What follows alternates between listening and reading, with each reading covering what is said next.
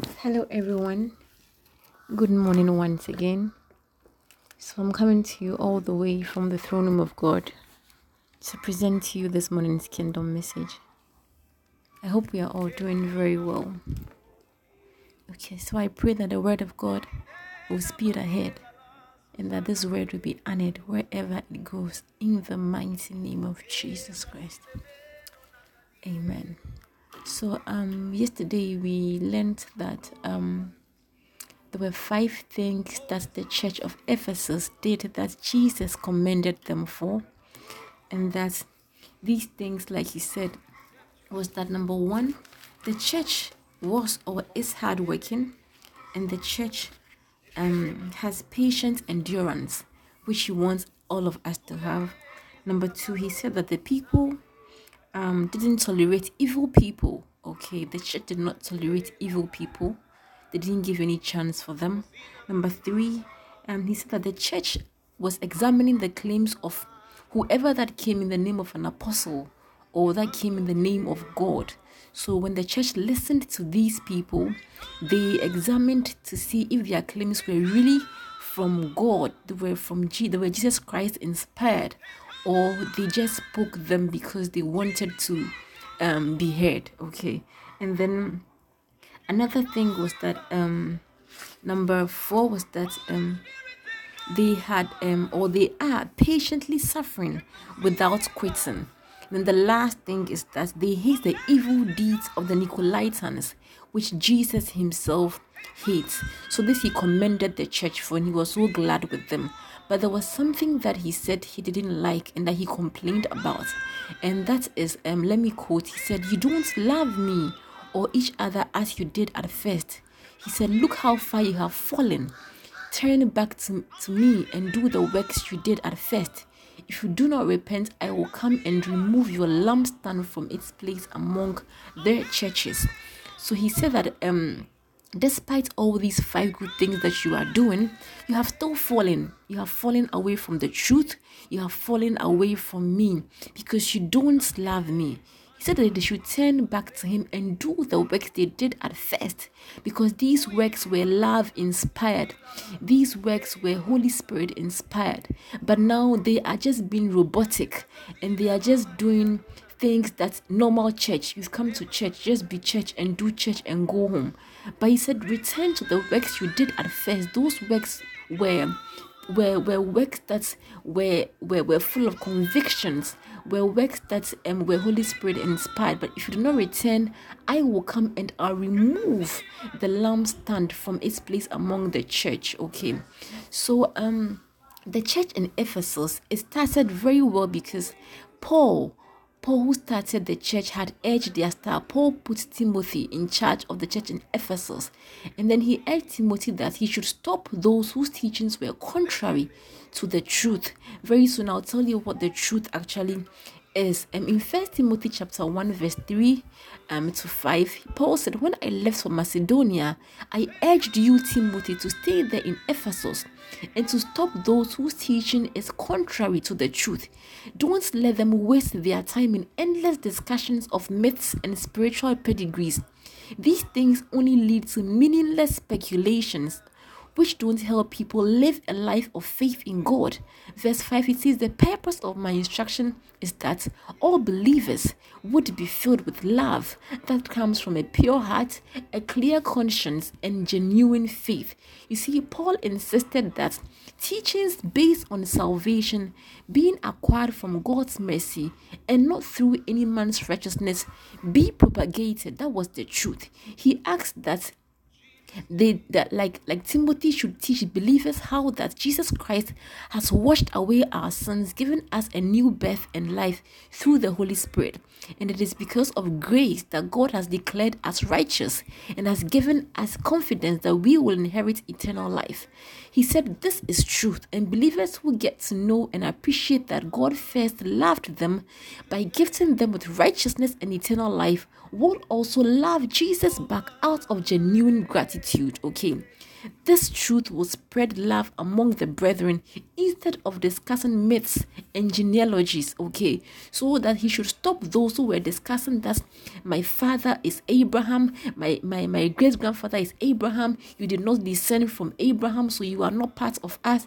You see, these kind of teachings were not promoting love, they were bringing about um dissections were bringing about about about um, um strife and all that. But then paul told timothy that spread this general thing spread this common thing that jesus came to die for each and every one of us and this will bring about love. So that was the foundation of the ephesus church okay? That was how the ephesus church came into being. They started love. The purpose of the truth or the purpose of the message was or is to make believers filled with love. Okay, that we will all appreciate what Jesus came to do for us and we would love him back. Okay, so this was the foundation of the church. Now, the church, having learned about God's salvation, started very, very well by, by loving Jesus back. Okay, but along the line, they stopped loving him Okay, love is what makes you want to fellowship or commune more with Jesus. It is that which makes you want to spend time with Jesus. You see, for example, let's compare um a fresh um couple, okay, with a couple see that it's like 25 years old okay you see what this fresh couple would do um they would want to stay like long hours on the phone they would want to always see each other when they are far away they feel very very uncomfortable Okay, that is what fresh love does. This is what the love did for the people in Ephesus. They always wanted to be with Jesus. But then along the line, this love kept waning. Okay, but you see, Jesus commanded that they should return. He said, Turn back to me, which means that love is actually not a feeling, love is not an abstract noun. Love is a verb, it is a doing word, it is something that we should do. I remember somewhere in the book of Titus that um Paul, Paul told the older women that teach the younger women to love. You see, love is something that should be done. It should be it, it should be practiced. You do love. You don't feel love. You you practice love. Okay. So Jesus said, return to this love. Return to what you used to do before. Okay. He said, You don't love me or each other as you did at first. If you don't repent, I will come and I'll remove the lampstand from its place among the church. That is, if you do not practice loving me, I will come and I will punish you. When the love for Jesus Christ goes down, communion with Him ceases, and therefore instructions from Him are stored. You see, control of His church therefore becomes a struggle for Him. So he might as well take the lampstand from its place among the church. If Jesus can't control the affairs of his own church, he will remove the church. That is, the physical building will be there, but he, being the head of the church, together with his body, will move. That is, members after his own heart will no longer be among the congregation.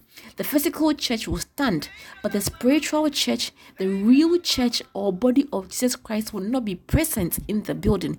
He will take away those people he will take away the essential parts of the body which are to help with the pastor's ministry or the edification of the body of Christ. He will leave and then he will live with all these people, and the church will just be there and will be filled with people who can't help the ministry of the of the church. Okay, so you see now many pastors and church leaders who started so well by loving Jesus Christ, spending quality time with Him, communing with Him, and thereby receiving instructions as to how to run the church efficiently, have now turned away from their first love, partly because um, of the growth of, of membership or maybe countless activities in church, and this has affected members of the church the, the, the members are not being fed as the master would want them to. The one to breastfeed the sheep is not nourishing himself. He is not eating well. So, how do the sheep benefit? The sheep have all become very, very unruly. So, you see, when there is no love in the church, the community ceases to be the body of Christ. Where there is no love, there is hate. Hatred in the heart will not permit you to please God. Love, however, would.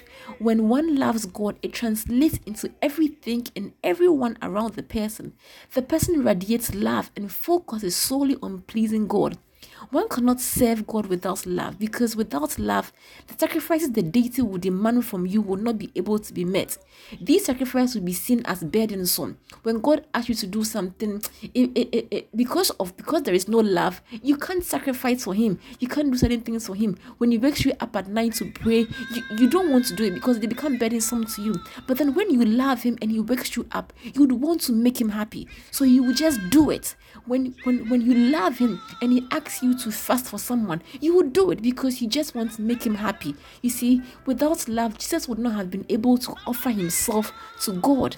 When Jesus Christ came to the world, he prayed to God and he said, Sacrifice and offerings you do not desire, but you have given me a body instead to offer you. You were not pleased with the burnt offerings or the sin offerings, so I have come to do just your will, oh God, as is written about me in the scriptures. You see, this in Hebrews 10 5 7, that's what Jesus said. Without love for the Father, Jesus Christ could not have put aside his wants and needs and rather chosen to make his Father happy. He chose his father's happiness over his. This is what love for the father does to his children. They begin to love a life of sac- they begin to love life of sacrifices. They live a life that would solely please the father and not them per se. They live their lives with God in mind and do everything God wants and desires. Okay. Without love, therefore, it is impossible to serve God faithfully. You see, because the Ephesus church has lost or had lost this primary virtue, Jesus Christ that they have fallen so far he asked them to turn back to him and do the work they did at first because those were the pure sacrificial worship of the Father. Those was the worship that Jesus said springs from a genuine heart. Those works were the Father instructed and Father inspired works which they obeyed out of love. Jesus Christ said if they did not repent, he would come and remove their lampstand from its place among the churches.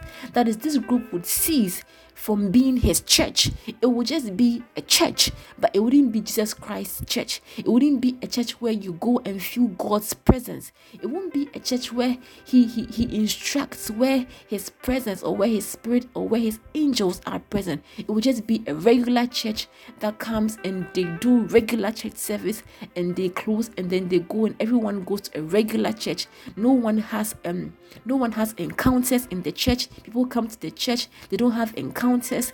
They just they just they just come and then they they they think they are worshiping god but then they are worshiping the pastor because he is the one instructing the church. He is the one who is the head of the church and it's not jesus christ. Jesus said that we should go back and love him okay? I would want to end here today. God willing tomorrow we will continue with what this love actually entails may god keep us May God guide us. May God make His face to shine upon us. And I pray that we reflect on this and that we will go back to our first love. In the mighty name of Jesus, I pray with thanksgiving.